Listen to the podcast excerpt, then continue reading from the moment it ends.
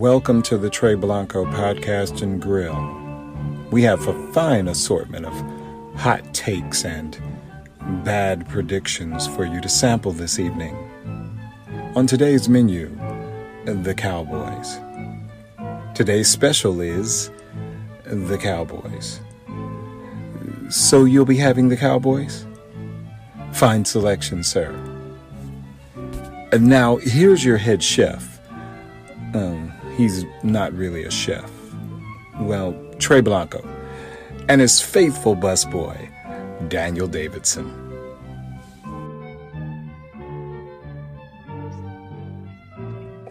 Pow pow! Yeah, why? Hey yo, Julian! What's up, Come on. What's up? What How y'all doing, man? up? Hey man, you know I'm what I'm saying? feeling good. Playoff time, baby, feeling great, homie. Feeling Playoff good. time, man. It's your boy Ed White, aka Trey Blanco. Trey Blanco's podcast and grill. We're breaking Yes, down the X's and O's of Cowboys football. Got my boys Daniel Julian with me. Say hello to the people. What it do, baby? What's up, beautiful people? I guess we're gonna start it off with arguably after one of the greatest season finales we ever had in the NFL with I think one of the best potential playoff seasons. Let's get it. Let's get it. I'm ready. Man, t- my boy Julian is very excited. But before we get into the show, got to introduce two people. Whoa, introduce one person and reintroduce the second person to the show. But the let's first reintroduce our lovely producer, Dion Lewis. Not Er, baby. hello, Dr. How you doing, man? I don't do that that thing on this one. I'm gonna let Daniel. I'm gonna let like- Daniel. Derek, Derek is hard at work. Do not disturb him. he took his, head- he took his headphones off. He's actually doing his other job right now, so he can't hear us out. But it's all good. Just wave to the people. But his Dr. lineup is crispy, in case y'all was wondering. His Oh, for lineup- Yeah, that Oh, line real crispy. looking good, looking good. I'll say his you watch her podcast. And so I do it for him. I do it for him. but the other voice you hear is the thespian Poppy himself, Yes, sir. Terrell Huff. Say hello to the beautiful people. What's happening? Hey, support the arts, baby, because well, we are the arts. And so you may be wondering why we're so full packed today of people. I'll get to that later. But let's first just celebrate the fact that the Cowboys ended a very, very, very, very good season uh, with a win against, you know, the Philadelphia Eagles 51 to 26. They put up a 50 burger again this season. Not again this season, but, you know, they just tore up the Eagles, you know, as always uh, this year. Good thing for the Cowboys. They went 6 and 0 in the division. Uh, first time that's been done in a while for the Cowboys, or for actually for any anybody in the NFL. Um, but let's get over these stats real quick. Gardner Minshew threw for uh, 19, 19 completions, 186 yards, two touchdowns, and one interception.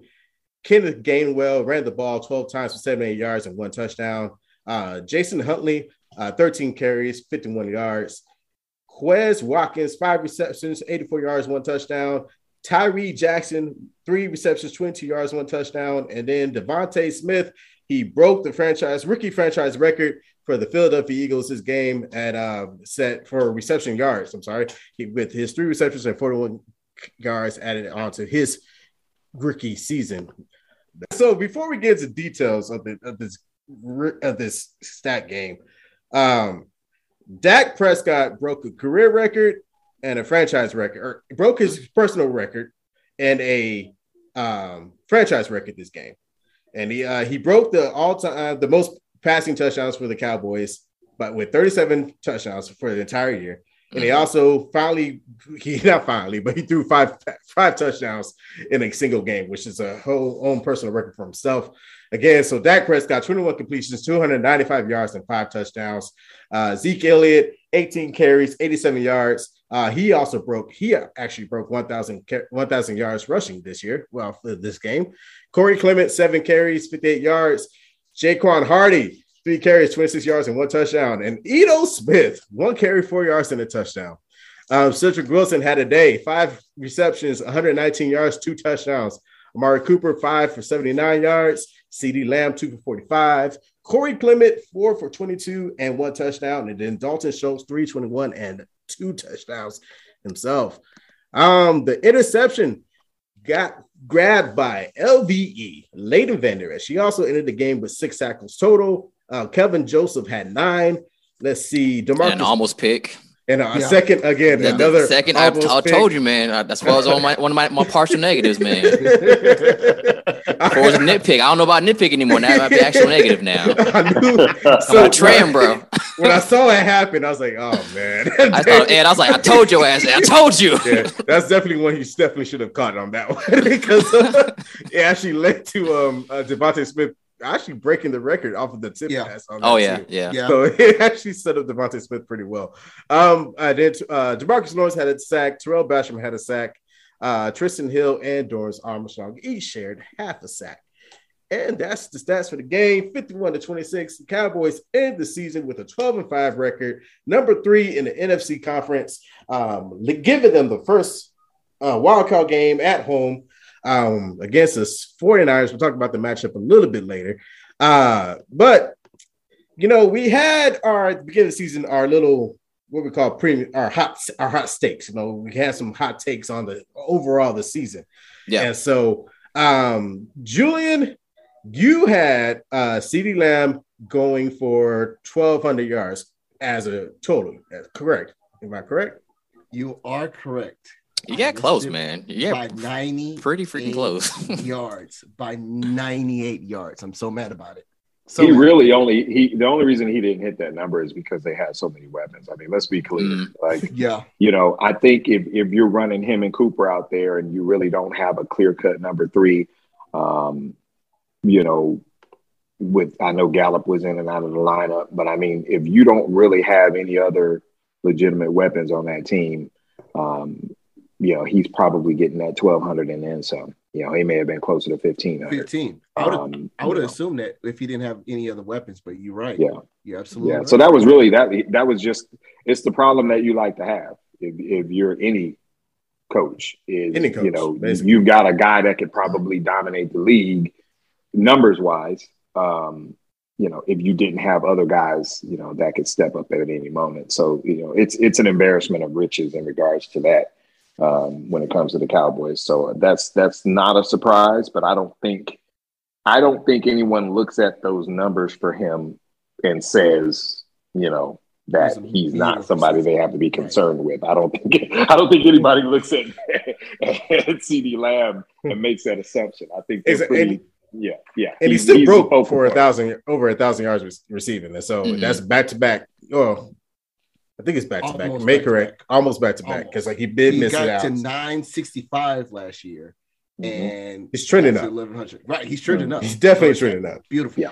Simple. So so the next one is Daniels, who had Randy Gregory Randy, going baby. for double digit sacks. Yeah. Now, Randy Gregory played so hard, you know, and he tried so he gave so close to actually get it. Like he really did look like he was going to get it early on in the season. Honestly, it was, it, was it was two things, Ed. It was two things. First, that I think was the calf injury he had, or that injury that Yeah, came out like for missed four games. weeks. He missed like three weeks for that. But really, the, the number one thing was Micah Parsons. If we didn't know Micah Parsons was going to be didn't like Von Michael Miller 2.0 was gonna- out here. I Mini don't Von think Miller. anybody expected that now. Yeah, so That's what we were going to transition to all that. Not only did Randy Gregory, he like he dominated early on in the season, then got hurt, and then Micah Parsons decided to be the best NFL rookie uh, of all time. like in, in my eyes, for a while, actually. Quite a bit, yeah. He did- But he he's but Gregory's a guy that you can see end up getting five, six sacks during the playoffs if they go deep. oh yeah, Um, he, he's got double digit sack talent.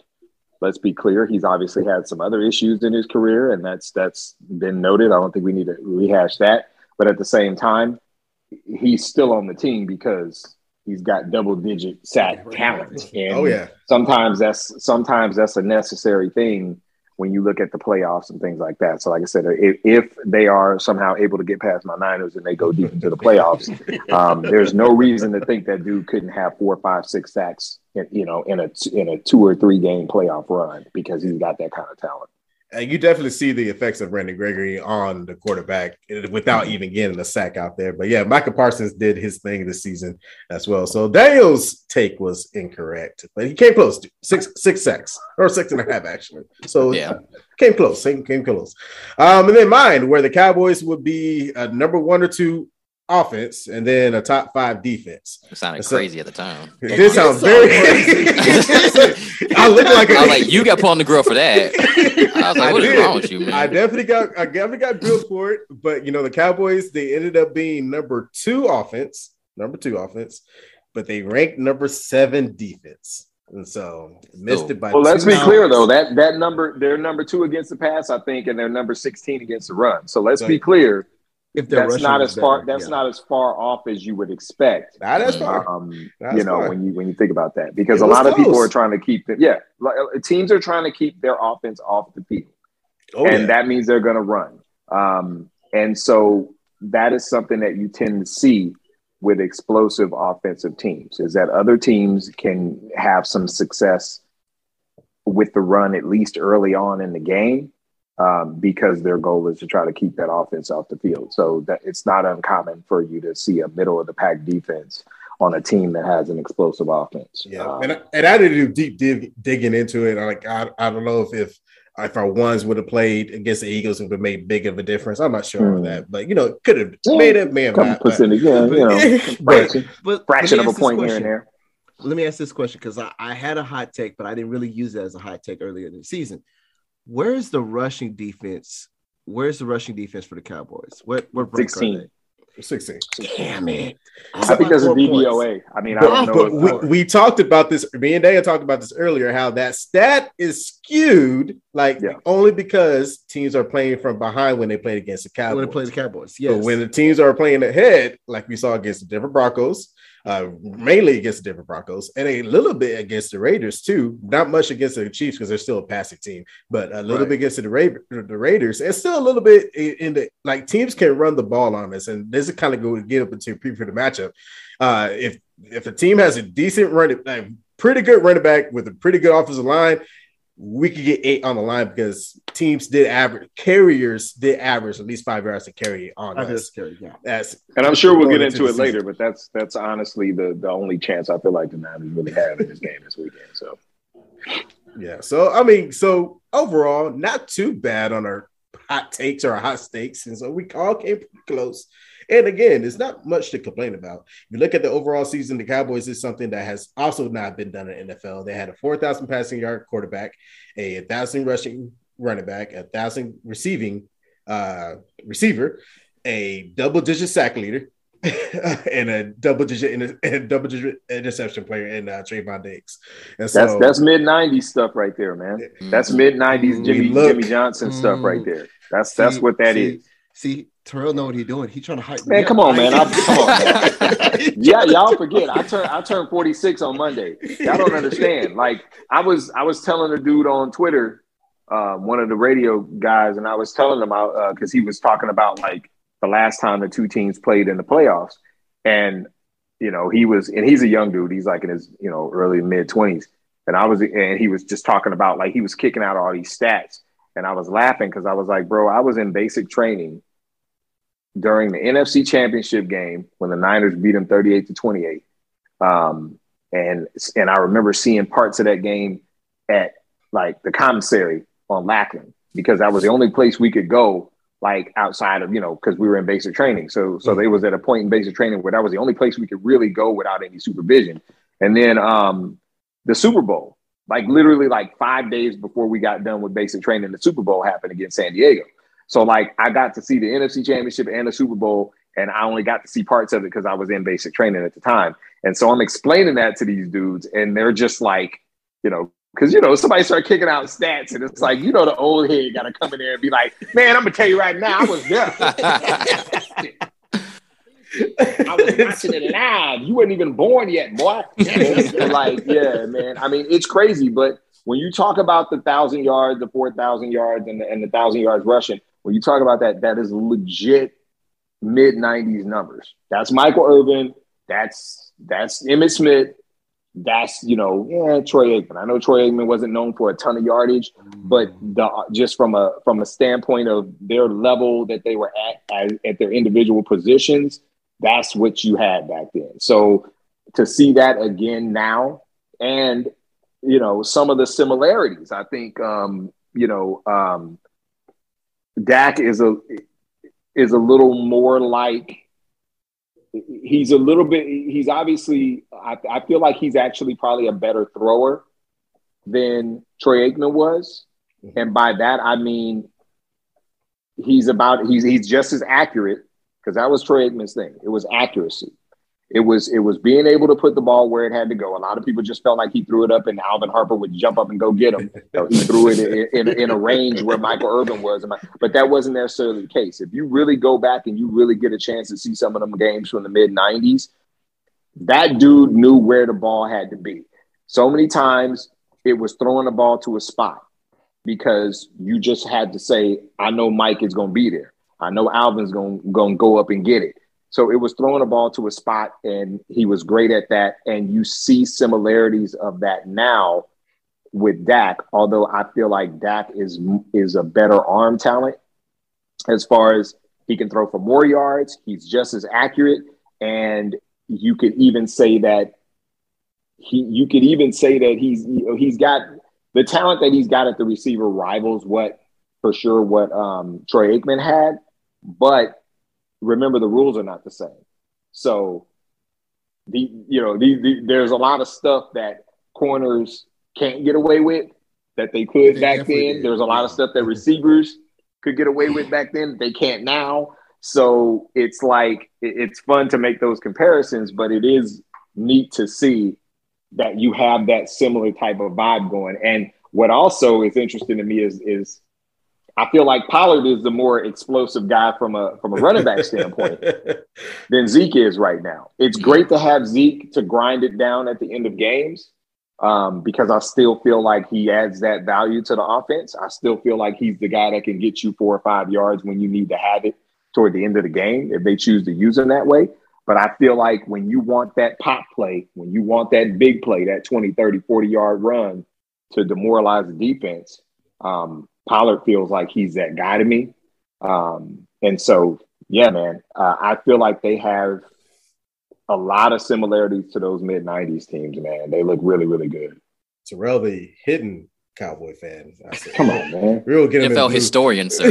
That's what happens, dude. When you when you didn't when you didn't got to the point where, like, I mean, man, my first game I ever saw was was the Super Bowl against the first Super Bowl against the Bengals. That's my first. That's my first Super Bowl I ever saw with the Niners. So you got to understand, dude. Like, I remember when these dudes had one bar across their helmets, and I thought that was like, wow, you know. And the helmets looked like they was just came off the say, bumper of, a, of a of a you had the leather, 1971 leather helmet, Z, like, like leather helmet age, like, man. When they helmet looked like the helmet we got for Christmas, like, yeah, that's what their helmet looked like. Like they had a little helmet with no pads. These don't, don't do anything. Like, bro, like yeah, dude. I remember all that stuff, bro. Like dudes walking around out there with concussions. Like you could tell they was concussed. It didn't matter. Didn't matter. Just man. smoking That's... cigarettes on the sideline. I'm telling you, dude. I go back. Smelling salts, drinking beer, smoking cigarettes. yeah, man. And uh, as and that's uh, Terrell kind of gave a decent, very good transition into it as we just kept, like remember football and just kind of celebrate football as a whole this past week of football has really been the, probably one of the best overall weeks of football that I've seen in my lifetime. In a, um, in, in, a very long, like like uh, Julian said, in a very long time. All were divisional matches, and all were like.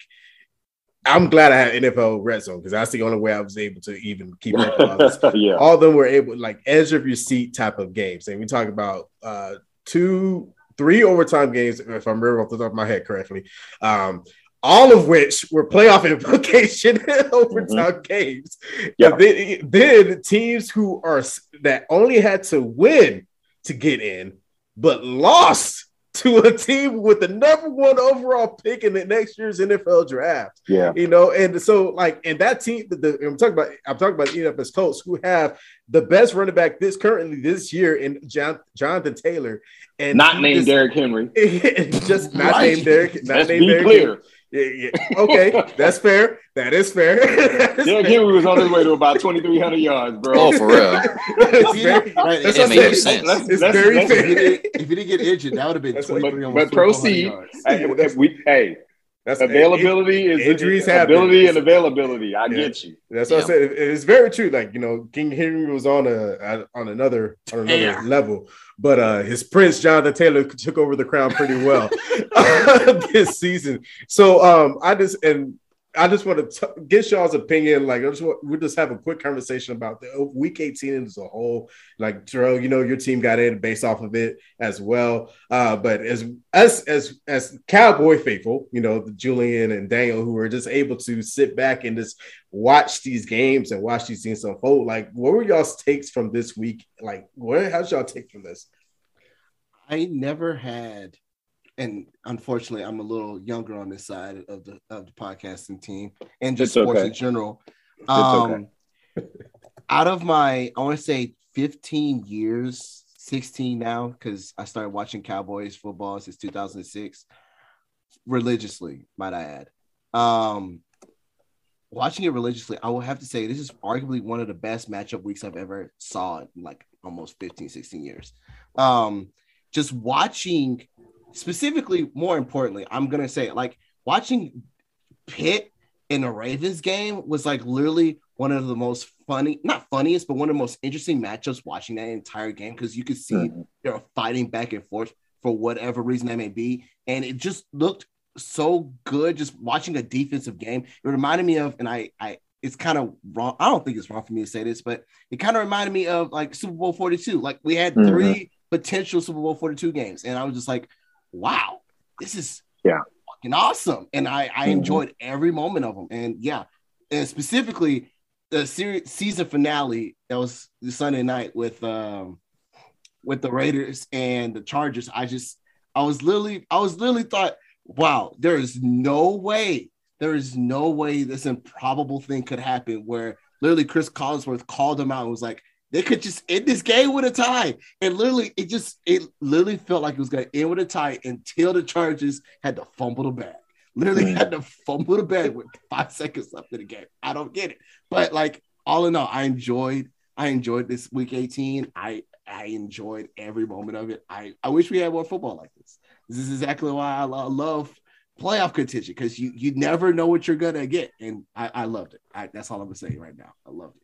Yeah, for me, I think this last week was so crazy um, because of like so many different like injuries, COVID, um, and also the fact that there aren't, aren't there actually isn't really one just dominant team. I think going to the playoffs for this year, which is kind of something that we don't see too often, or even Yeah. like see like a couple maybe. But um, for this year, it's kind of almost seems wide open on both sides, and because of that, you kind of saw that you know even in these must-win games, pretty much anybody can get beat by anybody. You know, we have again the Colts were red hot. You know, they were couldn't be stopped and they up and lay an egg at, at the last second. You know, Carson Wentz turns back into Carson Wentz. Oh, you know, strike, clock strike Dang. midnight, Carson Wentz, here you are, type of thing, you know. Cardboard Uh, Carson. And also, also I think because there was so much drama, I think going into this as well. So we have you know Big Ben potentially playing his very last game as a game, Steeler, but yeah. he still keeps going on. We have the Antonio Brown fiasco. We have these coaches trying to coach for their lives. You know all this kind of stuff going on, and then we also sprinkle in like some of the like young up and coming quarterbacks that are trying trying to blossom into themselves Yeah. but not really get, really get over the hump just yet. So it's like a good mix of all this crazy stuff going on all at once that we've seen before, but usually not, not all at the exact same time, culminating in people trying to beat each other to get somewhere. Um, so I think for that is why it kind of just showed up in all these games. It's like, okay, well, yeah, pretty much any team could get beat. So I think as Cowboys fans watching, like, okay, well, our Eagles game wasn't meaningless because if people also lose next week or this week as well, you know, we could move up. And lo and behold, two of the three actually lost. And we're like, yeah, we, we knew there was a good chance because of how these teams have been playing, because of COVID, because of the injuries, and frankly, because they got beat before during the season. Yeah. Um, so I think we were all hopeful going into that week that, yeah, if we win our game, there's a very good chance the other teams are going to lose. And it played out exactly like that. So great way to end it. And I think the are going to be even better just because of, like I said, just so much parity right now. And can I can we just really quick, just as the series finale, I just want to say really quick about Black Monday. Can we all agree? that- Oh, hold on, hold on, hold on, uh, hold on. No, no, not yet. I'm going into that next. Like- Wait, no, it's only one thing. It's only Okay. one thing. All though. right, It's only all one right, go thing. ahead, It's, go ahead. it's about a team that I really don't think it should have been a part of Black Monday, but they're stupid as hell for doing it. Yeah. Stupid as hell. That's, that's probably, that's, oh, that's probably, that's probably, that's probably Ed's like main thing, bro. just, just, just wait, just wait. Let's get Okay. to us. I'm already, I'm already with Let's get to like I, I like I had a feeling. with So so I had a feeling. I'm already Like, with you. I've had a feeling this was going to happen. And I was like, ah, this It could be. to. We, we could go on the, we could do this grill as in like, and I was like, ah, let's go wait to see No, how the it's show a grill. goes. It's a Let's see how grill. the show No, it's a grill. Let's go, let's go with the production. Let's kind of see how it goes, and then see how. The, but uh, like we're going into it. So Terrell, if you don't, this is where we get into the weekend, not the weekend. Take speaking for sports part of the show. Since Terrell is here, let's Uh-huh. have Terrell's first take. I'm not gonna do the sponsor Daniel, so don't worry about it. So let's have Terrell's I'm, first. I'm always ready, take. man. Just let me. Oh, I mean, I don't know if Dr is gonna allow me to do it, but since he ain't talking, Oh, you're right. We're gonna different, do different it. sponsors. Yeah, yeah, different sponsors. So since since Julian kind of let it up that way, let's have it. Terrell's first take on Black Monday. Go ahead, Terrell. Uh, to be honest with you, uh, as much as you know, I think Black Monday is is going to happen every single year. There's not too much you can do about it. But I will say this: there was only one instance in Black Monday this year that had me scratching my head. I don't care whether or not your head coach and your GM get along. I don't care whether or not your quarterback and your head coach get along, especially when your quarterback is middling at best. But Brian Flores, okay, um, are you out of your mind, Miami? All the firings made sense to me. I'm like, all right, I'm a little bit on the fence in regards to Fangio because he's a for, former 49er defensive coordinator. I'm a little bit on the fence about Fangio because I kind of understand why they fired him, but at the same time, your problems are a lot more than Fangio. But the Flores firing completely blew my mind. I do not understand. You fire a guy with, again, said milling quarterback. That team do an eight game win streak in the middle of the season. This man was showing a level of leadership that you had not seen in Miami since like Jimmy Johnson. And you let this man go. Understand something. Be a petty person when I'd like to be. If I'm feeling petty, and if I had anything to say about it, if I'm if I'm Flores, I would take my butt right back to New England. And I would say, give me a season. Let me do my thing. You already know what I bring to the table. All right. You already saw what I could do as a head coach. I just need a season. Because I'm telling you right now, if somebody doesn't snatch that dude up, if he goes to Denver, I don't care if he goes to New York. Part of me doesn't, I say I don't care, but part of me does care because I don't want him to hit him to be ruined because I'm telling you, he is one of the better coaches out there. And pretty much I think he could he could I think he could pretty much win with just about any team out there that has a vacancy. But mm. that right there in Miami is literally the only thing in my take I got to harp on because that was the dumbest thing I've ever seen. You can go out and you can get another GM. You got good GMs all around the league that probably, if you threw enough money at them, would love to come to Miami. You can go out and you can grab that are out there probably are gonna they're Miami's probably gonna be on their list because Miami was a nice looking destination if you are trying to get somewhere as a as a veteran free agent. If you're trying to go somewhere where you can make a difference, whether it's in in, in a in a underrated secondary, whether it's on a defensive line that's really kind of void of any real stars, whether it's at running back. You got so many. I mean, let's remember Saquon Barkley. People were trying to figure out whether or not Saquon, Saquon Barkley is going to work out in New York. So you see a guy like that. I see free agents and I see players, Jimmy Garoppolo. As much as I dig Jimmy, I'm pretty much sure whenever they lose finally, it's going to be his last game with the 49ers. So I see a guy like that. Don't you think he'd love to come back to the uh, AFC East? I see all this stuff happening. And I'm saying to myself, you got the one part of it that you don't need to worry about. Brian Flores You decide to let that man go. You run that man up out of there after he probably gave you a better season than you deserved. Get out of my face with that. All the firings, I'm like, eh, I can reconcile with. But that right there made absolutely no sense to me. That man was literally on the cusp of turning that team into a winner. Remember, they barely missed the playoffs. I mean, this is a man that we watched out coach. Even though, even though that New Orleans Saints team a few weeks ago was depleted and, and they had a lot of energies, uh, injuries, we watched that man out coach Sean Payton. We know the chops are there. You don't get to coach with Belichick if you don't know what you're doing. Just like you don't, just like you don't get to coach alongside Gregg Popovich if you don't know what you're doing. Mm-hmm. All right. Go ask Becky Hammon, who's probably going to own half of Las Vegas by the time she's done. Go ask uh, uh, uh, um, my man up in uh, Milwaukee that just got a chip this past year. Coach Bud. Coach Bud. Go ask Coach Bud. Go ask all these coaches.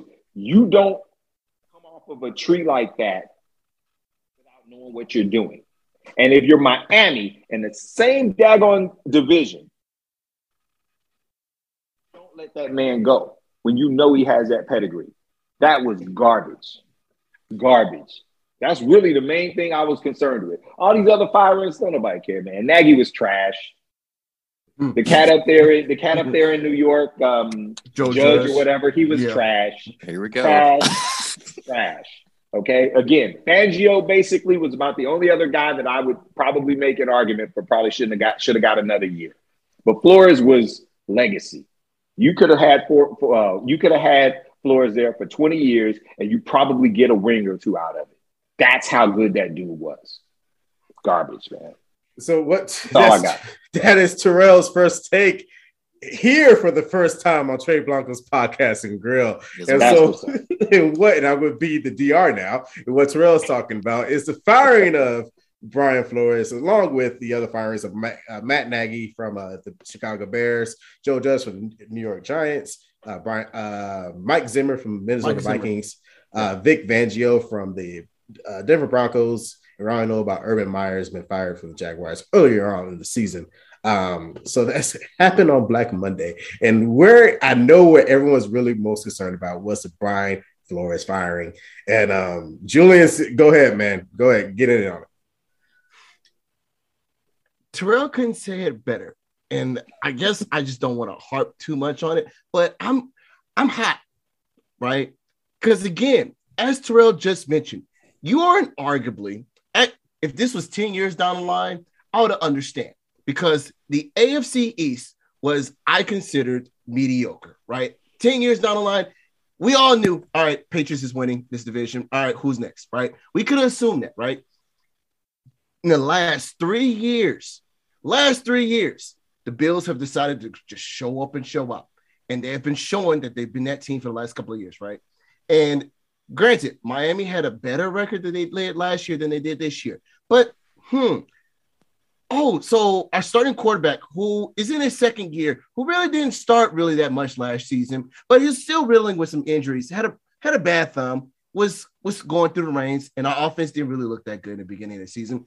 Our defense kind of didn't wasn't really mashing up well. We didn't have that much chemistry we had during this defense. So yes, we were kind of we, we were crap. We were crap. Miami saying like we were crap in the beginning of the season.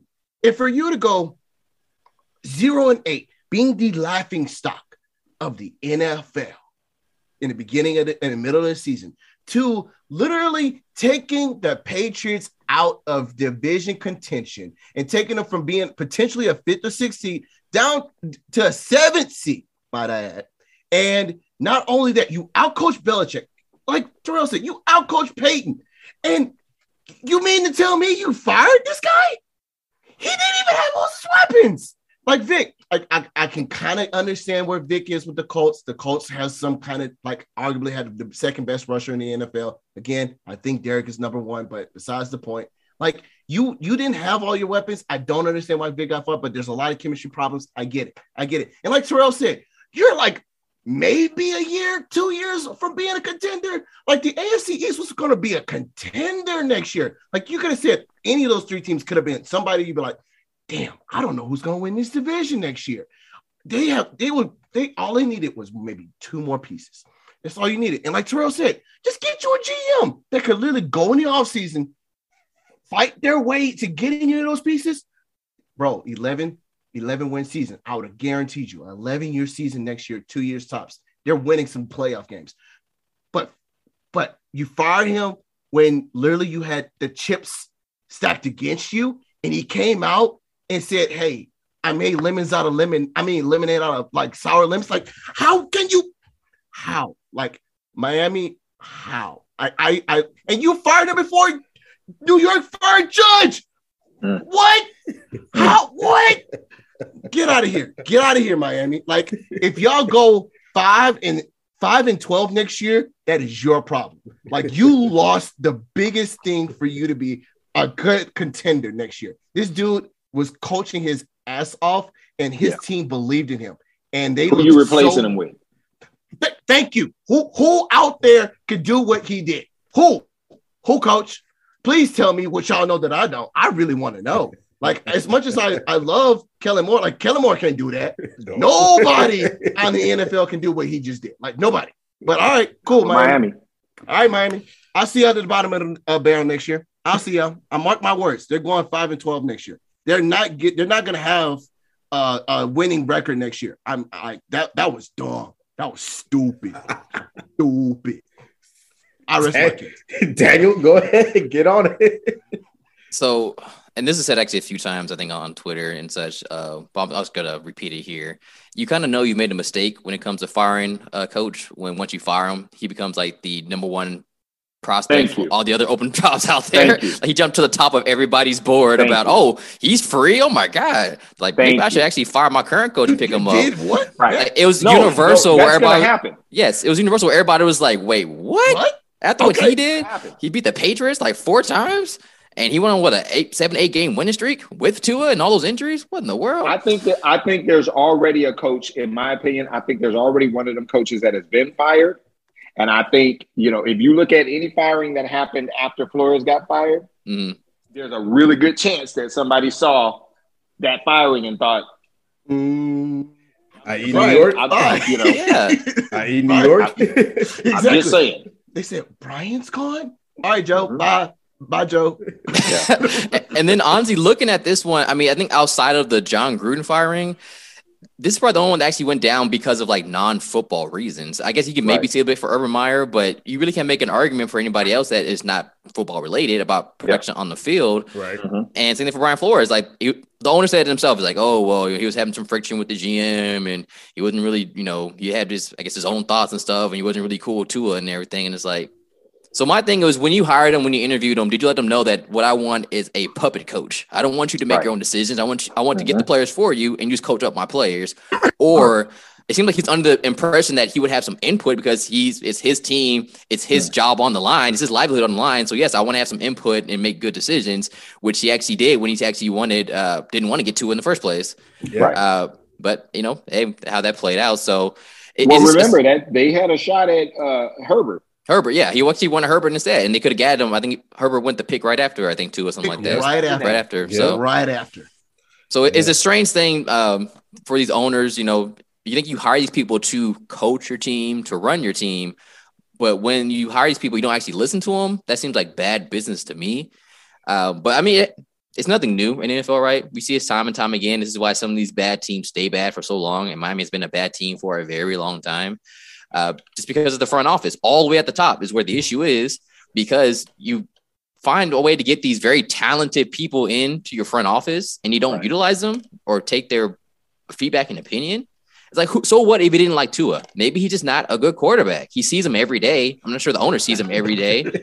Right. Is that the end of the world if you don't like Tua? No, there's tons of quarterbacks out there. What's what?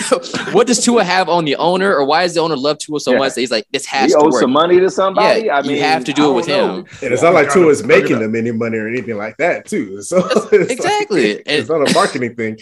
so, And I, I can see, okay, maybe he wasn't down for this Sean Watson trade. That's fine. You can say I'm not not for that. But if you wanted to go a different avenue, that should be fine as well. You should have to believe in your head coach first. It should be from the top down to how this thing works. It's not that the quarterback should have more power than your coach or than your GM.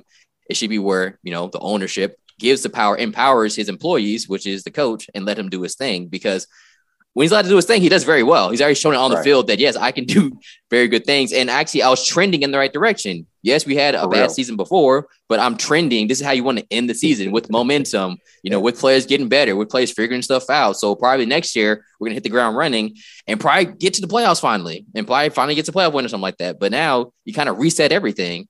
So now you got to bring in a coach that I guess is fine with Tua for maybe two more years, and then they'll up and trade him and get another another quarterback, or they'll have the worst record next year and they'll go draft a quarterback and get rid of Tua anyway. So at the end of the day, you end up with the same thing, not Tua, most likely, because that's just how it goes, right? If you, if you have the worst record in the league, you're probably going to get a quarterback if there's one out there. Right. It's, yeah. Well, you got the what the what's his name Pitt, Pittman Pitts, the, the kid out of Pittsburgh.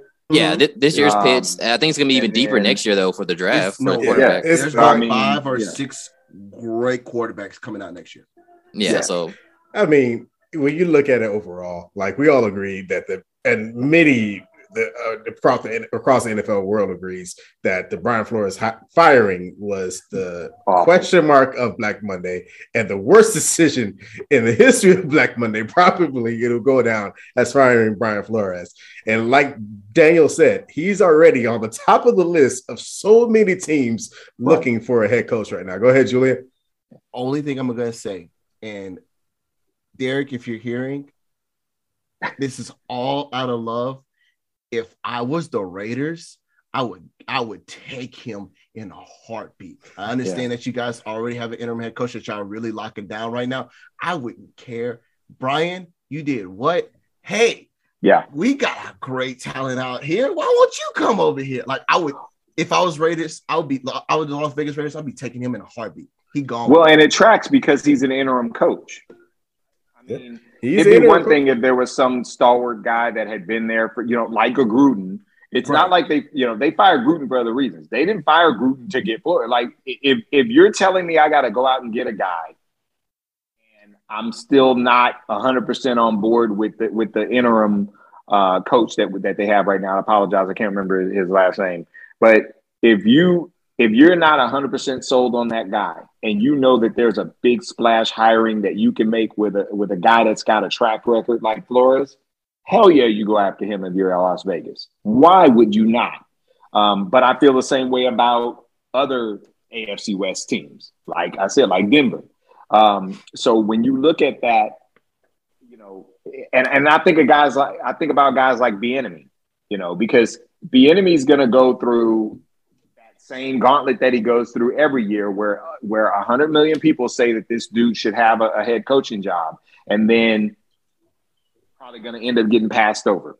Yeah. And the odd part is Brian Flores might actually be the reason, at least this offseason, that he gets passed over this year. Mhm. I think if there's not a Brian Flores on the market, and it's not, you know, not necessarily because the two of them are black head coaches, but just generally speaking, when you look at splash hiring that can be made, and the fact that Flores was not on anybody's list of guys to go after this offseason, you all of a sudden have a situation where it's like, what jobs are going to be held open with the anticipation of possibly getting Flores? getting Flores. Yeah. And then you have a situation where a playoff or a playoff head coach, a possible head coach in Bieniemy, because they're probably they're they got a really good chance to go deep into the playoffs, which means he's still he's gonna be out there for a minute, you know. And how many jobs are, is he not going to be able to put in for, or at least not be fully interviewed for? Because I know there's some discussions they can have while they're still playing mm-hmm. but I don't think you can have the full out inter- interview. So you look at the fact that Flores is out there and he's ready to be signed by somebody at any point during the offseason. And it's just, you know, it's wild that you, you think about the fact that it, it almost seems like maybe Flores could be hurting Bieniemy's opportunity uh, to get to get a head coaching job just from a standpoint of that job opening up that nobody expected to. Because you know, now you could look at it another way and say that nobody's really clamoring for some of these other guys. Nobody's clamoring for a Nagy. Nobody's clamoring for a judge. Um, Zimmer. Fangio, maybe. Yeah, I think Fangio's got an opportunity to, to get another head coaching job. I wouldn't be surprised if he ends up being a, a DC somewhere, um, you know, just because he's comfortable with that. Um, but yeah, man, I mean, you know, it, it, it's the the Raiders was not actually something I thought about, but it actually makes a ton of sense. when you start thinking about it. Um, you know, just because they have an interim coach right now. So yeah, that's actually yeah, I didn't really think about that. That's pretty true. Derek, do you want to get in on this? Uh, well, since Julian uh, mentioned the Raiders, or do you want to get in on this? Uh, Brian Flores Yes. firing, going to join the grill as well. Yes. All I have to say is it's a travesty to sports what occurred Talk this about this this, this this this last week, and we, we they the Miami Dolphins should be ashamed, ashamed of themselves. So Now that being said, the Raiders have a coach, and he's a playoff coach, and so we good. All right, just- I came on here to talk about. I came on here to do two things, Ed. Talk about these Raiders making the playoffs and kicking the Chargers on out of the playoffs because that was funny. I enjoyed it. I also came on here, as I told you before in the pre-show, to take my lumps because y'all been out here producing great content, and your boys been messing it up by not getting it to the people. You So, ain't you been messing it up, bro. So, Come no, on you, now. No, I've been messing. They, they recorded two shows that did not get edited, Terrell.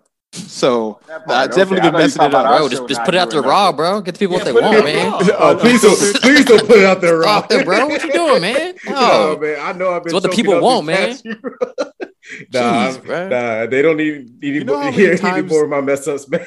you know how many times an episode Ed stops and says, "Hey, Derek, edit that."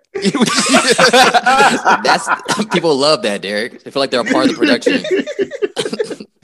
I'll probably They, say at they- least they- three or four times. they can play like a an drinking game with it, man. Take a Oh, shot every time. Every So, yeah. time, So- every so- time he says, Derek, edit that. We'll see on Edit, the, on, the, on the Super Bowl live show. We'll see what happens on that one. Out, bro. Cut that out, bro. All right. Well, uh, that's the all. That's the first time we had everyone t- jump on the grill, including our guest and our lovely producer, Dr. Lewis. But um, thank you guys for saying your opinions. And agree- like, hey, man, the Brian Flores firing was again one of the dumbest decisions I've ever Garbage. seen, ever seen in NFL. He will definitely be a head coach for. Uh, I think he'll be for, for a contender. Um, and it's definitely gonna make some noise. Um, uh, I if I have to make a prediction now, I would say, you know what? I'm gonna hate it, but only because they fired him right after this man got fired the day after. No, I no, will say it. I no. will say the New York Giants. no. I will say New York Giants, but I'm kind of leaning towards more towards Denver Broncos though. But That's I, that's I, what I was thinking. I would not be surprised if it is going to be the New York Giants, depending on who the GM is. That's going to be key, though. Depending on who the GM for the New York Giants would be, it. Mm. I don't know, but Yeah, because Mara Mara is Well, another thing to consider though is if No he is as, bueno. as hot candidate as we're thinking about, he actually might have his choice of jobs now. very true. So, Just if say, that's the I case, would you want to go to the Giants the way that they're set up right now without a quarterback, with their No. running back potentially, you know, on Right. one leg, not sure if you can come back or not, very true. or maybe some like the Bears, where they actually have a young up and coming quarterback, that might look like a better spot to him, or the Jags, it's a pretty good spot too. I- Although the ownership, bit shaky I was gonna say the ownership is The the, ba- issue there. The Yeah. only the only other place, as we just mentioned, I think will be the smartest decision is the Broncos because really, again, that Broncos team has talent.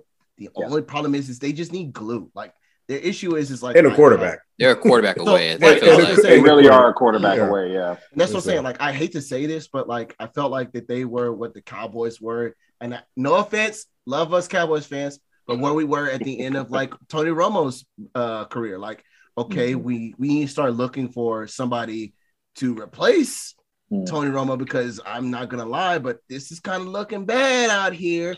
If every season he getting broken up in pieces, we need some pieces, right?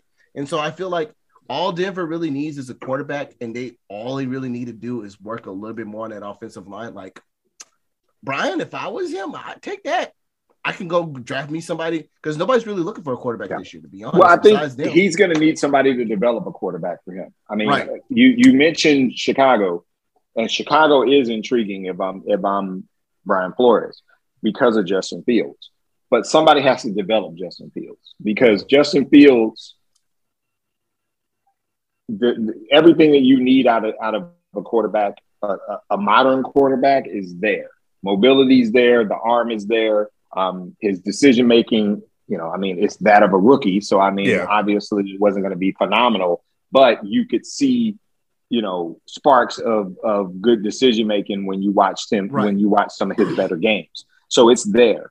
Um, but developing that quarterback is where he needs to be able to focus on being the head coach, and he needs to have somebody that can work with Fields off to the side and you know just on the on the intangibles and the little things here and there that allow his talent to take over and he just you know can come out and, and, and take care of the rest yeah, yeah. so um you know I, I do think chicago's intriguing for flores um i think denver in my opinion is probably i think i feel like denver is the best fit because they'd be in a position to land a quarterback. I, I feel like Denver is one of those. I guess a little bit hyperbole here, but Denver is one of those quarterback methods.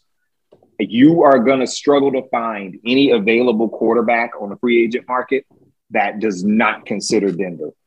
Like nobody's sitting there going, hell no, I don't want to play in Denver. Not one quarterback because, you know, you, talk about Elway having played there. You talk about, um, you know, you know, little goofy things like the thin air, you know, at Mile High. You talk about, um, you know, the fact that they do have talent there uh, at the quarterback, at, the receiver position. So you talk about those little things, um, and then you're in the AFC West. You get to you get to go out there and, and go head to head with a guy like um, Patrick Mahomes, you know, a couple of times a year um, you know, and, and so it, it's it's not a bad location. And again, it's a location that quarterbacks, you know, you, are not going to be pressed to get a quarterback to come there and play if you got a guy like Brian Flores, who I I would be shocked if there weren't 500 players out there that would you know that are like, man, I'd love to play for that guy. Um, so yeah, man. I mean, it, it, it's interesting. Uh, I know the dude's gonna land on his feet. But yeah, that by far stuck out to me as the most shocking thing from yesterday. I was like, y'all got to be out y'all damn mind. Like y'all were literally this close yeah. to just you know taking over the AFC, uh, taking over the AFC East, and then you just decide, man, we good, we good, we good, we you know we good. We'll, we'll keep keep it moving. Hey, some sometimes success success fears people, and so I think that's probably what happened with Miami. They got afraid of, this, yeah. of their own success, and so as we now get into the meat, the what everyone really wanted is this matchup against uh, the most heralded rivalry, not the most heralded, probably, but one of the uh, most historic, maybe, sure. maybe one of the most historic rivalries between the 49ers and the and the Cowboys. Um, it's a matchup that I, for one, did not want, to be honest with you. so only because only because of the way the 49ers play. I didn't I did I kind of did not want this matchup, but it's here. And so, but it's also a great opportunity for the Cowboys. Um, this is an opportunity for the Cowboys to really they have to show up on offense, man, and they have to show up on defense. Uh, for sure on defense. But where I do think where we are more, more, more talented at, which is the quarterback position, and I think Dak Prescott is versus Jimmy Jimmy G is going to be the key for this game overall. And so, and it really mainly by saying like, hey, it's going to come down to the Cowboys defense really shutting down their weapons when Deebo Samuel, the ultimate utility belt tool, uh, running back, receiver, quarterback. like, dude, the boy had a great, crazy season.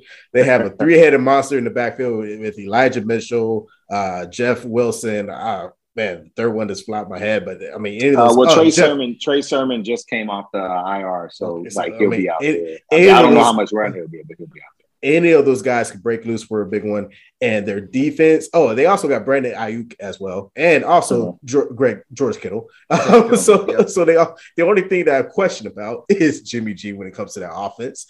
Um, but their defense is still stout. You know, they still got Nick Bosa, Arik Armstead on the front line, Fred Warner in the at the second level with the linebackers. Uh, they do have uh, two safeties who I believe are pretty good as well. And so when you come back down to this matchup, guys, and so we're gonna um we're gonna get the uh, one cowboy, then a niner, and then another cowboy. And so we gotta let one of the cowboys decide who wants to go first. But like when you come down to this matchup, like what are your keys? What are you looking forward to? Like what is going to be the keys going into this game? Let's give it to Julian. Okay. I think for the Cowboys to win, the biggest thing is this you gotta have you got to have Garoppolo take the helm and basically make the him make the decisions to the game. I think that's the biggest problem we're gonna have because as a Cowboys fan, I think the biggest thing we're gonna have, where I'm gonna want to see, is the defense stop that rushing because I think, as most people said, our rushing defense, I mean, it's not great. And when you have somebody like Deebo Samuel, who literally saved my franchise, my fantasy draft this season, a fantasy this season, he is that triple threat in a sense. He can go and do use sweeps. He can go and do a screen or do a little bubble and go out and run outside the middle and go and just tear up defenses like that, right? And so with that, I if the Cowboys don't stop the 49ers in the running game, they're gonna air this ball out. I think that they're gonna do exactly what Tennessee did. I want to say two years ago when they were in the playoffs, when they took the ball out of, I want to say, was it I forgot who they played. Lamar Lamar Jackson. There you go. They took it out of Lamar Jackson's hands and literally just ran the ball the entire game. That yeah. that that can literally happen. And I think the Cowboys is gonna have is gonna have to step up to that. They're gonna have to watch those sweeps. They're gonna have to watch doing these uh, like play options. And if they don't, it's gonna be a long night. And I would say for the Cowboys to win, take it out of Deebo's hands, take it out of those running backs' hands, and put it in Jimmy Garoppolo's hands. And we see from time to time again, besides against the Rams, because some reason this man looks amazing against the Rams. you gotta let him make mistakes, and Jimmy can, but you just gotta let your defense, your front seven, stop the run. That's the biggest thing. Stop the run. Go ahead, Terrell. Yeah, um, yeah. I, this is not a. This is not going to be an exotic game from a game plan standpoint. Um, I don't ever think it really is exotic with Shanahan. We we have a saying in Niner fandom, we have a saying, uh, disrespectful Shanahan. Um, and that is that disrespectful Shanahan is kind of like, I know I'm not expected to, you know, call XYZ play, but I'm going to call it anyway because I don't care what anybody thinks about how I call the game. So this is, it's not, that's not an exotic thing with him. That is how he is. A lot of teams get away from the run when they're down by a touchdown or two. Um, a lot of teams panic. Um, coaches panic from a place calling standpoint. You're never going to get that with Shanahan. So what this is going to come down to is the is that basic bread and butter stuff. They're going to run the ball regardless. So it's going to come down to what what do the Cowboys do to get out to that early lead? if they know the run is coming, and I'm sure they do, they're gonna if they've got to commit somebody, you know, an extra guy in the box or whatever they have to do, because you got to understand with this with the 49ers, it's not that you're trying to stop a given player, you're trying to stop the game plan.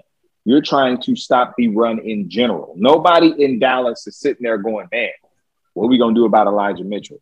Nobody's doing that. They might say that, when they do interview, you know, a coach might, you know, McCarthy might say that when he's going on ESPN or going on a local radio show and he does an interview, he might mention Elijah Mitchell, but I guarantee you nobody's shaking in their boots and you know in the in the the linebacker room concerned about Elijah Mitchell. Not that they shouldn't be, but that's not what they're doing. They're gearing up to stop the run itself in general because they really don't know who's going to be the guy that's going to pop off a couple of big runs. So that is something that disrespectful Shanahan is going to have to come to the table with, with is which is we're dedicated to the run. It's going to get, we're going to continue to run. If we get down 10 points, we're going to be running still. Yes, we are going to throw the ball when we need to, but realistically, you can do not be surprised if you see run on first down, run on second down. Okay, do we have a manageable third down? All right, let's go ahead and put and put the ball in Jimmy's hands and let him make and let him get the ball to Deebo, let him get the ball to Kittle, let him get the ball to Aiyuk. Um, another guy that is gonna that I think Dallas uh, defense is going to have to really not dedicate anybody to stop him, but they're going to have to account for him.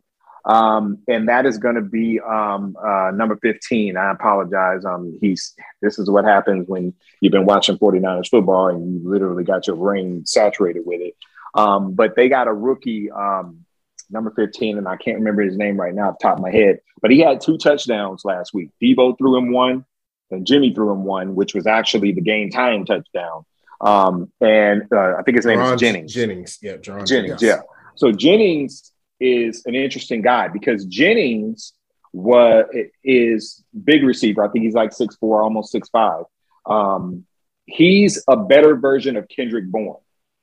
Kendrick Bourne went to play for uh, the, the Patriots this past season, Mhm. but he was in San Francisco before. And he's a better version of, of Kendrick Bourne. A little bit bigger, a little bit stronger, not quite as fast. Um, but he's a third down guy. If you need a guy that can get you a third down catch, he's pretty much that guy. He's not a slot receiver, he's just a, a tall guy. So if you need to throw it up to him, you can get it to him. They're going to have to account for him because he's kind of in a groove right now where he's carved out a spot in the offense. Um, Aiyuk tends to get forgotten about, if you will, um, because he's sort of the third option from a receiving standpoint.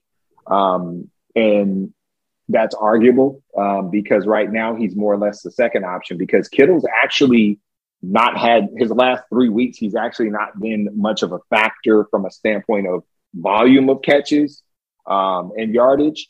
He's been there for big plays and blocking ability for the most part. He made a spectacular catch two weeks ago, a one-handed grab over the middle when uh, Trey Lance started. Um, I don't think you guys are going to see any of, of Trey Lance, so I, that wouldn't be something that I necessarily feel like Hmm. Dallas would have to. I, I, they're going to game plan, I guess I should say, or they're going to at least have something to call if he's if he comes out there for a play or two. But I highly doubt you're going to have to worry about him more than three to five plays, if that. Um, he didn't play at all this past week against the Rams in a must-win game, so that should tell you that I don't think you guys are going to have to literally like, okay, we got to make sure we got this offense ready, our defense ready if he comes out. Um, Samuel uh, is interesting because he's it's less about stopping him and it's more about knowing where he will be because I don't think he's a guy that you're going to stop. He might get three catches in a game, but one of them is probably going to be for a touchdown. Yeah. He might run 10 times and give you 100 yards and you might get a couple of splash plays out of him. He's if if somebody took Percy Harvin from Florida, we all remember Percy Harvin. Mhm. Uh, best years was when he was with Minnesota. Minnesota. If somebody took Percy Harvin and upgraded him, that is what you get out of Deebo Samuel. If, if he needs to truck you, he gonna truck you. If he needs to jump over you, he gonna jump over you. If he needs to run around you, he gonna run around you. They're going to allow the offense to come to him. So it's less about stopping him and more about accounting for him. If you Yeah. just know where he is on the field, you might be able to minimize his impact on the game. That's where a lot of teams get in trouble with Deebo Samuel, is they don't account for him as far as where he is. You got to know when he lines up in a certain spot, you have to know that what you may or may not get. You watch taping on, on that. So that's what that Dan Quinn is going to have to do his job on that situation because that is how Deebo gets you is that he'll line up somewhere and they'll draw up a play and you have no idea what the hell is about to happen because you've not seen it before. So that's going to be a big deal. Kittle, I've heard a lot of stuff in regards to Kittle as far as like who would guard him. Would it be Micah Parsons in more of a coverage role with him because he obviously can do that? He's such a uh, he has such a wide range of talent as a defender.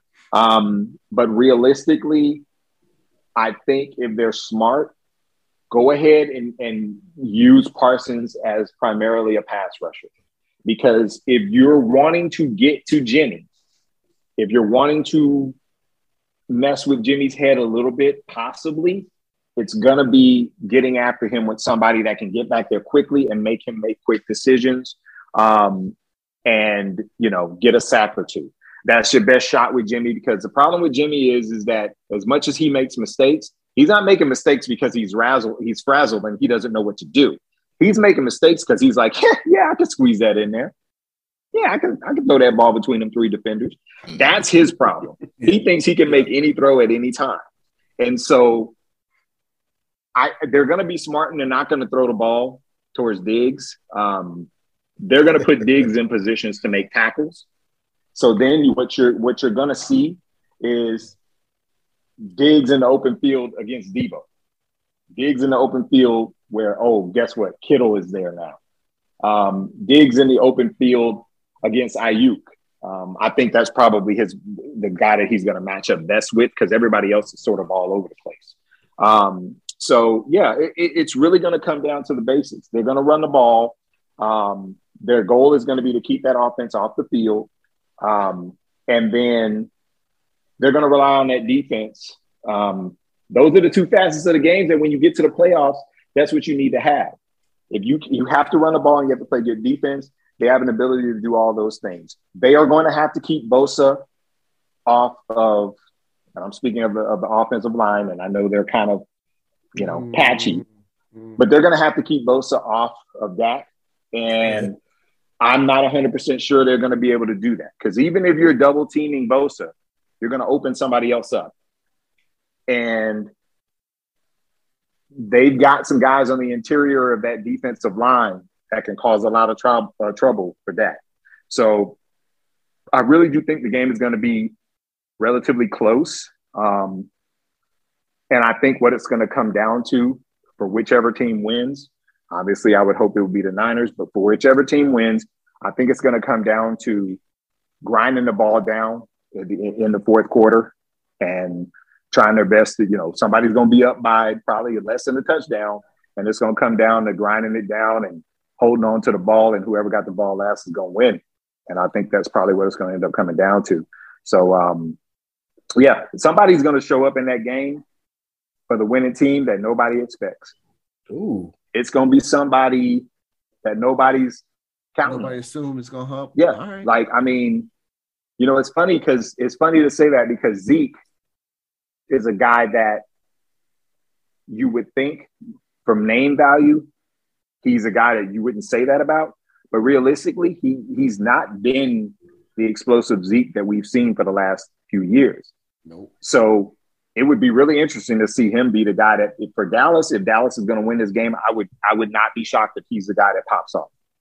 If you don't get 120 yards and a couple touchdowns out of him, um, and maybe some utilization in the passing game, um, you know, or maybe uh, Jarwin. Um, you know, I mean, it can be any number of guys, but like, you know, I think one team or the other, I, I do truly believe that it's going to come down to somebody that nobody's really expecting to do anything, um, or at least not expecting them to take over the game, and somebody's going to end up taking that game over. So it is going to be a really good game. I actually feel like it's probably going to be, um, it, it, has a chance to be the best game of uh, Wild Card Week.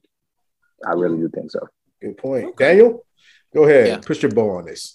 So for me, the major key um, when it comes down to the Cowboys is going to be the defense. Um, but kind of like Terrell saying, though, the splash plays. And by that, I mean turnovers, uh, penalties, or like tackles for losses, loss of yardage. And the reason why I say that is, you know, the Cowboys have struggled all year in terms of stopping the run. And of course, we know what the 49ers are going to do. They're going to run the ball, and they do it very well. So I think they had the expectation that the Cowboys are going to all of a sudden become like a stout run defense for the playoffs when they haven't been doing it the whole season is, you know, doesn't make any sense to me. So I think the best bet is going to be to try to do what we do best, which be, would either to be, you know, take the ball away or, you know, tackle for loss or something of that nature. Because by doing that, not only does it, you know, stop the run or stops the offense, but also fuels our offense too.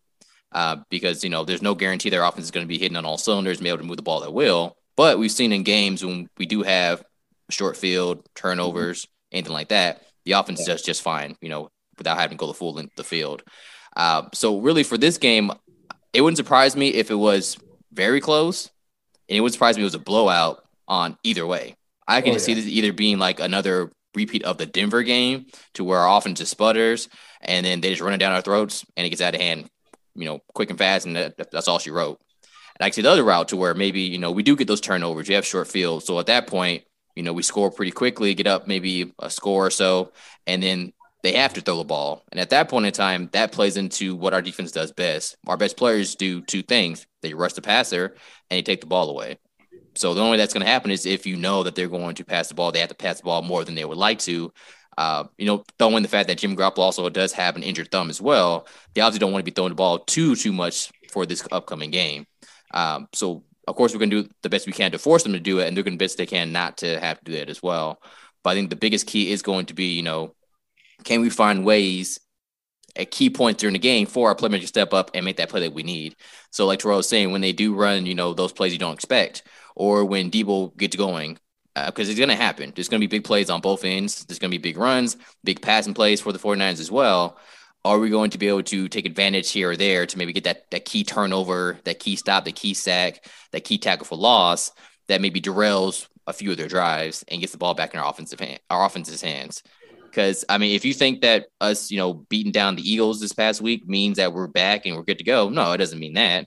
So really, we don't really know what to expect from our offense, but we know for our defense that we do have the ability to take the ball away. But we've also seen that when we don't get turnovers and we have to play straight up defense, eh, it gets kind of murky there. You know, we've seen that before to where you know we're not really that type of old school throwback defense to where it's like no matter what, we're just gonna shut you down in all facets of the of the of the game. Yeah, game, yeah. We need to have some type of splash play, some type of negative play, some type of turnover to kind of fuel our defense, keep us in the game. And at the same time, of course, you know, fuel, fuel our offense as well. So that's the big thing for me is going to come down to is going to be the defense and getting these turnovers. Because uh, I just don't see us trying to get into this, you know, back and forth, try to grind it out. Uh, because our running game has struggled too. So I don't think we're going to be running too much on them. That'd be a, a big surprise I to think to both teams if we get our running game going to uh, you know that great of an extent. and then for the passing game, I think that's kind of just a big unknown too. You know, of course they're going to try to get the ball out of Dak's hand, get him checked down. Um, won't be surprised if you see some more of those, you know, disguise coverages that gives Dak some issues that we saw. I'm sure they saw it as well. Um, so we'll see. You know, have we learned from our mistakes before? Will we be able to be dynamic and adjust during the game, maybe before we get down by a few scores, before you know we try to change things. A lot of unknowns going into it. Um, so again, that's what makes this season so great, though, especially this playoffs, because we're a flawed team, they're a flawed team. But with the talent that we have, you know, I think we have the ability to overcome a lot of issues. But we've seen how the season played out that we don't always do that. So that opens up the door for a team like, you know, the, the 49ers, who are that hard nosed, grinded out team with a really good defense and also a really good running game too. So those are two throwback elements that for any football team would want to have, and that can that gives you a, a, puncher's chance in every single game. And the fact that we struggle with the run means they have more of a puncher's chance for this game too. um, now, when it comes down to matchups for kind of what we were looking for, I think I, I, just, I just didn't want the Rams or the or Tampa Bay to start off, so I was fine with anybody else. But out of the other options, I, I, I really feel that if we got Arizona, that, that actually wouldn't have been a close game. I feel like that would have been a revenge game going forward. But yeah, yeah this is probably gonna be the tougher one, and I didn't figure we'd get Philly, you know, because of. Well, especially after you see what Seattle did to um to Arizona, yeah. Um, yeah. because that wasn't that wasn't just a, like a game they threw away. They were playing for something in that game, and they got mm-hmm. smoked. So yeah, yeah, but, yeah, man.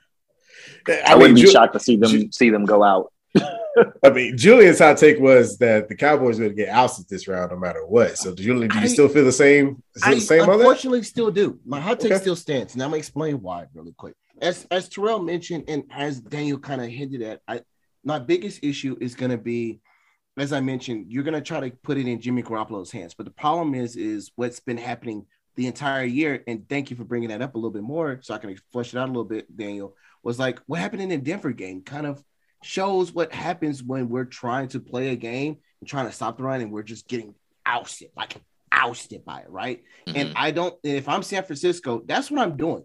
I'm not gonna put it in Jimmy's hands. I'm just gonna let my, I'm gonna air the ball out. I'm, I'm not air, I'm gonna take the air out of the ball and just run it, put it down your throats and see. Disrespectful Shanahan. Right. Mm-hmm. right. I will. I that's would do something like that.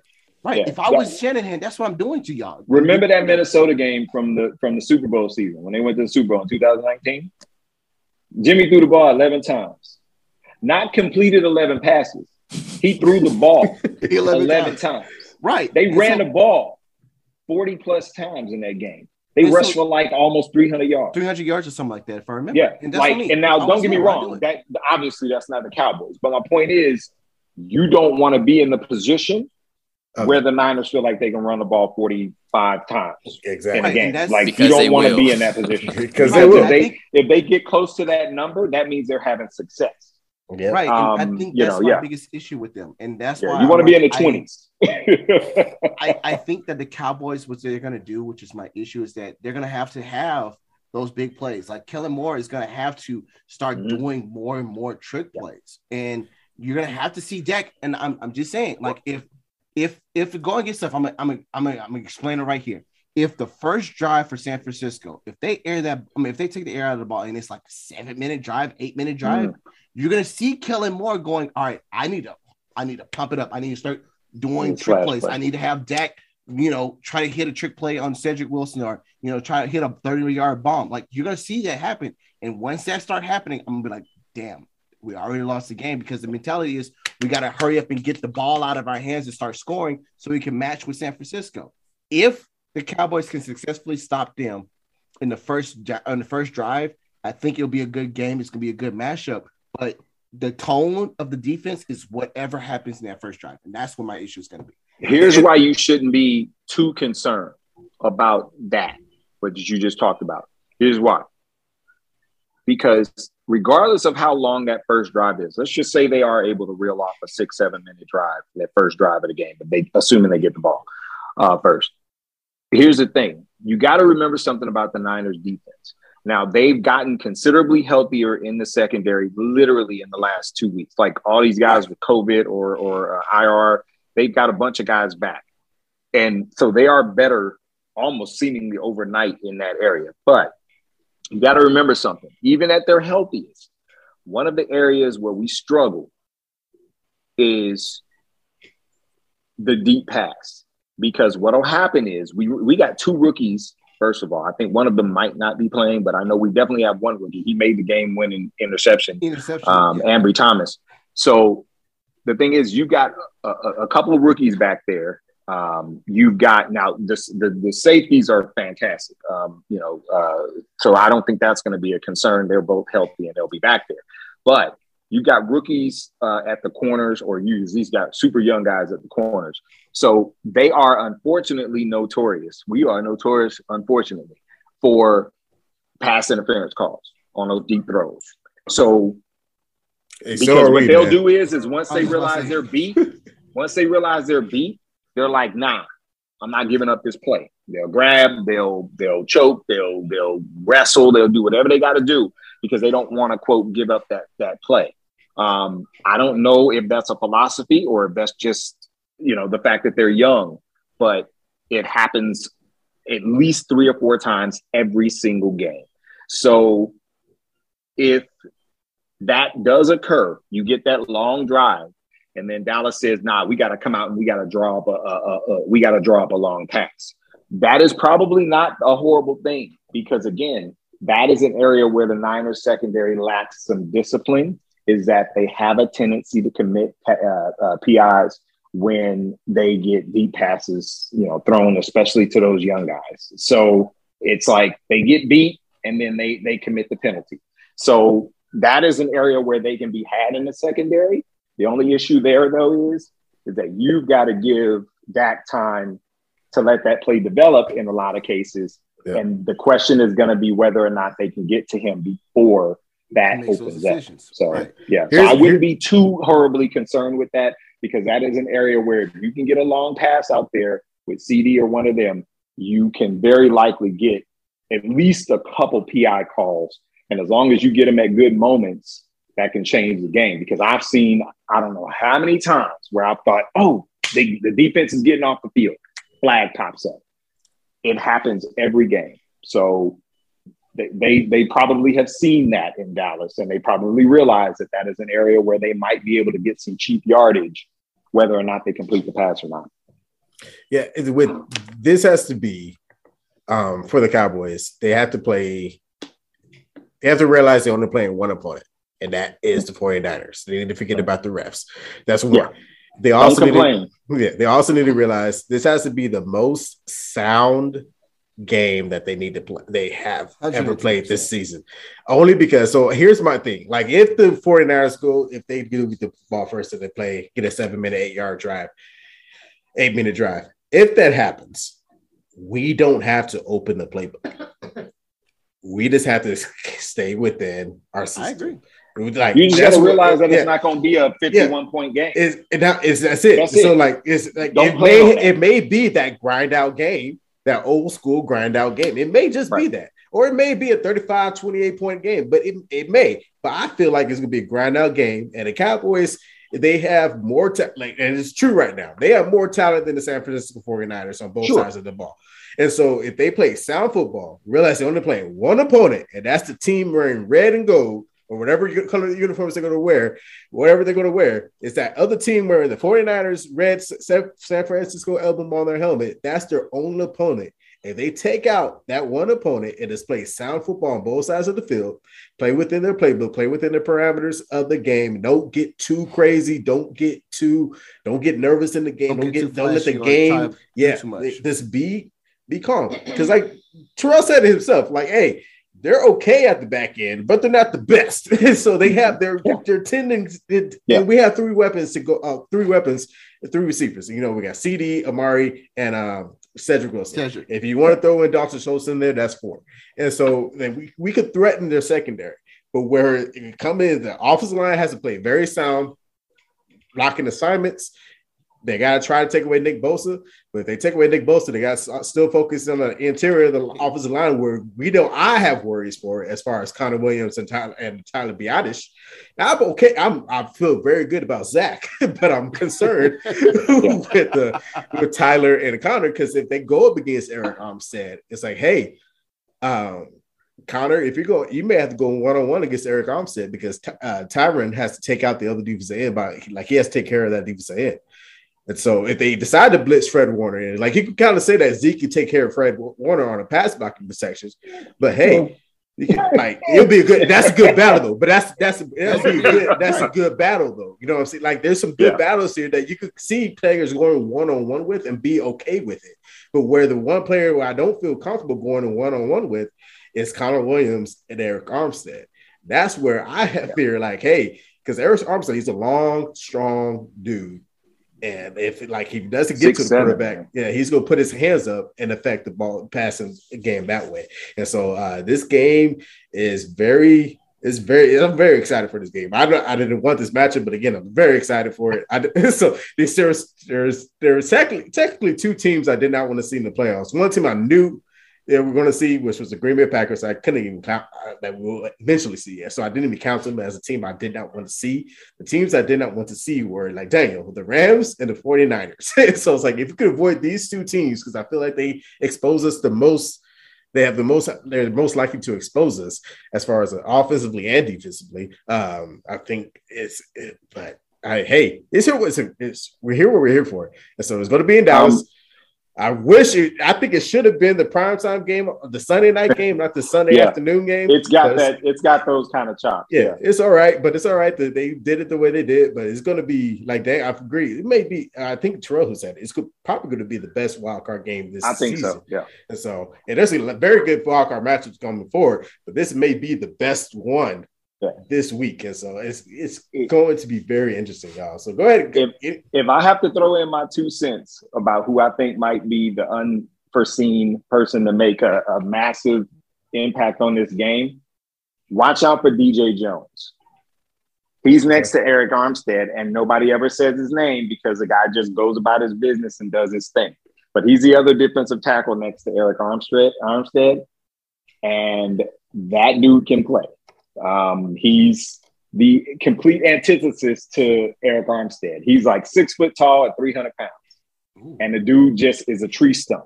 He just he just takes on he takes on two blockers and opens things up. So that's the guy you're probably going to want to keep an eye on. If I had to come up with somebody that a name that we don't talk about, even in San Francisco, really, I mean, he's kind of taken for granted. But keep an eye out for him because he's the kind of guy that he can disrupt things. And even if he doesn't get sacks, he can open up. He he can literally he, he you can't block him with one guy.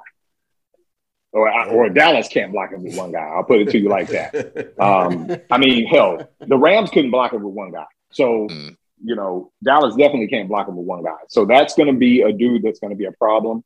Um, so they're going to have to draw up plays in Dallas where the ball's coming out hot, quick, and loosen up. You know, the, get to the point where those linebackers have to step up and make plays against those uh, the tight ends, Tight ends, yep. and then you start opening stuff up in the middle, and then maybe you know that's that's where the game could break open if you're Dallas. Where it could break open if you're San Francisco is if they are actually successful at chunk plays running the ball six, seven yards a pop. Mhm. And you then have to start putting Micah Parsons in a position where he can't just rush the quarterback. Because let's be realistic, he's, in my opinion, most dangerous when you allow him to just basically go at the quarterback. Right. So if he's got to step back, which he can do because that's the, the wonderful part about him as a rookie, is that if you need him to play the run, if you need him to rush the quarterback, if you need him to um, chase a, a you know the other team a, a top notch tight end around, he can do all three things. So if they put him in a traditional linebacker position where he's got to now start making tackles on the run game because they're doing it and they're doing it successfully, and you put him in a position where now Jimmy's got a uh, got a chance to go back there and make decisions and not have to worry about, you know, I mean, I know they have other guys, but realistically, the most dangerous dude to me is Michael Parsons when it comes to rushing a quarterback because you're going to have um, uh, Trent Williams is going to be back. He didn't even play against the Rams, which is why I'm so shocked that they won that game because he didn't even play against the Rams. So Mhm. you got Trent Williams back there. So if you've got anybody coming off that corner, Trent knows what to do. But at the same time, if you turn Michael Parsons into a quote linebacker, then you've got a situation where Jimmy's got a little bit of time to go back there and maybe he doesn't have to make those risky throws. He's just making, you know, the the the quick throws that um Game management. my bad. The quick throws. Yeah, he's making. I mean, that's what that that is what he does. Um, quick throws. Um, you know, pitching it, uh, setting up. You know, guys to make plays after the run. That's the that's the San Francisco is one of the best YAC teams in the NFL. Period. That is what they rely on. It is an extension of the running game. It's very much like the old West Coast offense. Um, and that's not a shock because his dad, Shanahan's dad, was one of the authors of that. He was one of those West Coast offense, you know, and then you got the the zone running schemes. Like that's what they've always done. That's why he does it. That's why his dad did it. That's where he came from. That's the lineage. So, you know, that's going to be an area where I feel like they have to make Micah Parsons a regular linebacker, a great regular linebacker, but they have to make him a guy that has to just be back there making tackles. They, Making tackles, yeah. yeah. so that's that's a necessary thing because I feel like if he lines up anywhere, I don't think he will line up where Trent is. I think he'll probably line up on the other side of the line where they have some vulnerability. And then it's going to be a situation where you're just basically hoping that he doesn't get to Jimmy. So hoping, hoping and praying. Daniel, anything else you want to add on to it? Oh no, I'm good. All right, fellas. Well, hey, man, this was a. you- Terrell, you may have to make some more guest spots for just for the grill part, man. Like, hey man, just let me know. Just let me know. You know, I, I always like to get my reps in, so let me know.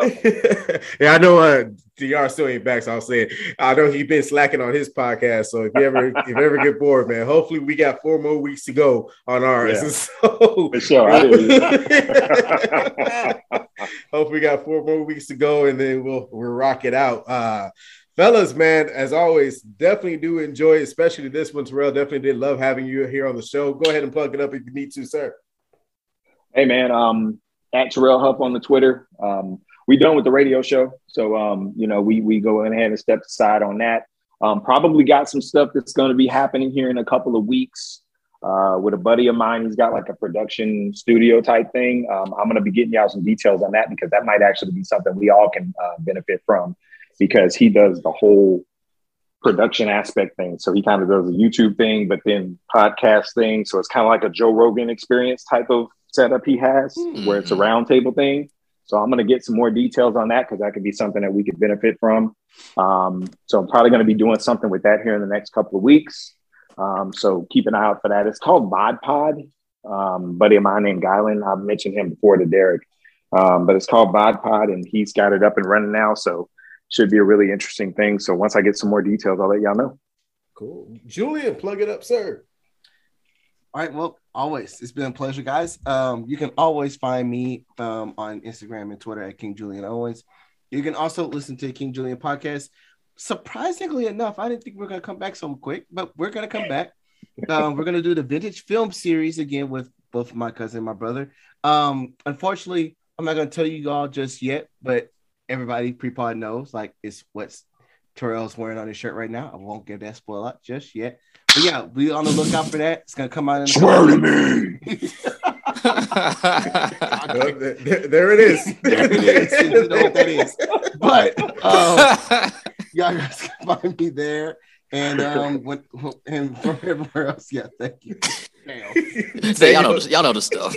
y'all know it. Yeah. All Daniel, right, y'all. The same as always. You can also catch me on Speaking for Sport with most of you guys over here. Dr. Lewis, not the third baby, and of course, there's been Poppy himself, Terrell Huff, and then sometimes Keith Julian as well, and then sometimes Cherry Blanco will be on there sometimes too, baby. So, hey, Speaking for Sport, a minute we take. You know what it is, man. Until next time, love y'all. Dr, are you back with us? You want to plug anything? I am, of course, your most excellent. Wait, oh, I'm sorry. No, no, you passed your intro, sir. Pass your entrance. Oh, my bad. Oh, That's your outro um, now. Outro. Oh, outro, outro. Gotcha. Uh, I think- I think I believe in death so much as a memory. No, um, Daniel uh, took all the all the all the plugs, so I'm yeah, I just, did. so I'm just out here, you know, as usual, floating Look around, like a fool. being a producer that's not good at his job in pretty much any aspect right now. Anyway, like I said, two things: talk about the Raiders, talk about myself being terrible at this. I accomplished those goals. I'm now out of here. Goodbye. All Well right. done. Well that done. was Dr's worst plug of all time. My God. Oh, yeah. you You get know no points. Yeah, I do. I am awarded no points, but I forgot we are on hiatus for speaking for sport. There we Uh, go. The the the only thing How are we gonna get rich? we're gonna get rich by getting back together, grouping up, figuring this thing out, and putting out episodes consistently, as Oh, opposed to what we were doing to end the year last year. Um, You merely adopted the darkness. I was born as as Oh, Terrell Lord. continues to to ruin King Julian surprise. Uh, as Damn about the damn continues to- rollout. I don't know. He I care. guess it's I, and I was gonna, I, I was gonna make a joke that I was gonna put the video clip of this so that they could see Terrell's shirt, so it would be obvious. And then Terrell just went ahead and spoiled it all on his own without me doing that. like, God damn it. Um, and so yeah, the only the only thing about it is is speaking for sport going to come back for the Super Bowl special, or we're gonna come back before then. But you know, for most of January, we're gonna get right, get back at it in February, and see what see where we go from there. And so yeah, listen to all the stuff that Ed and Daniel just plugged, and I'm gonna go away now. Uh, I haven't plugged yet, sir. So here's my plugs. Don't forget to listen to H, H is for Hell, where Zip brings all to you the finest Houston sports. Uh, right now, just, he's probably just focused on the Rockets pretty much. Uh, but anyway, hope so. yeah. But so, um, Christian Wood, baby. anyway, Texas boy. Jesus. Trey, Mm. Kevin Trey Porter Blanco. This is your boy Ed White, aka The Trey Texans haven't fired their coach yet. Oh, how long the coach been there? at The Texans? Is that one year? Yeah, one year, Uh, man. one Dennis year. has been there One one year. year. Yeah, One that- year. Brian Hey, Flores, come on down. wow. No, but he wa- but he want to keep Deshaun though. That's probably they wouldn't hire him. No. Mm. Yeah. Own that. All right, guys. We're- bad. I was like, hey, y'all closing it. We got like an hour and 45 minute show, y'all. So we're closing it. 15 more minutes, bro. It's all right. Let's get two more. Get My, two. my wife is getting the signal to wrap up. So anyway, this is your boy, And Ed if- hey, by the way, if I didn't ruin, uh, if I didn't ruin Julian's show, no one cared who I was until I put on the mask. Just to triple down to make sure that Make sure there's no mistake. Never, never let Ed close his pod. Keep it going. His his wife does not run our podcast. This is boy, Ed White, free. aka Trey Evox Blanco. free. where we break down the X's and O's of Cowboys football and spoil other people's shows. As always, y'all, be blessed, be peace, be love. We out. I am Ed White. Peace.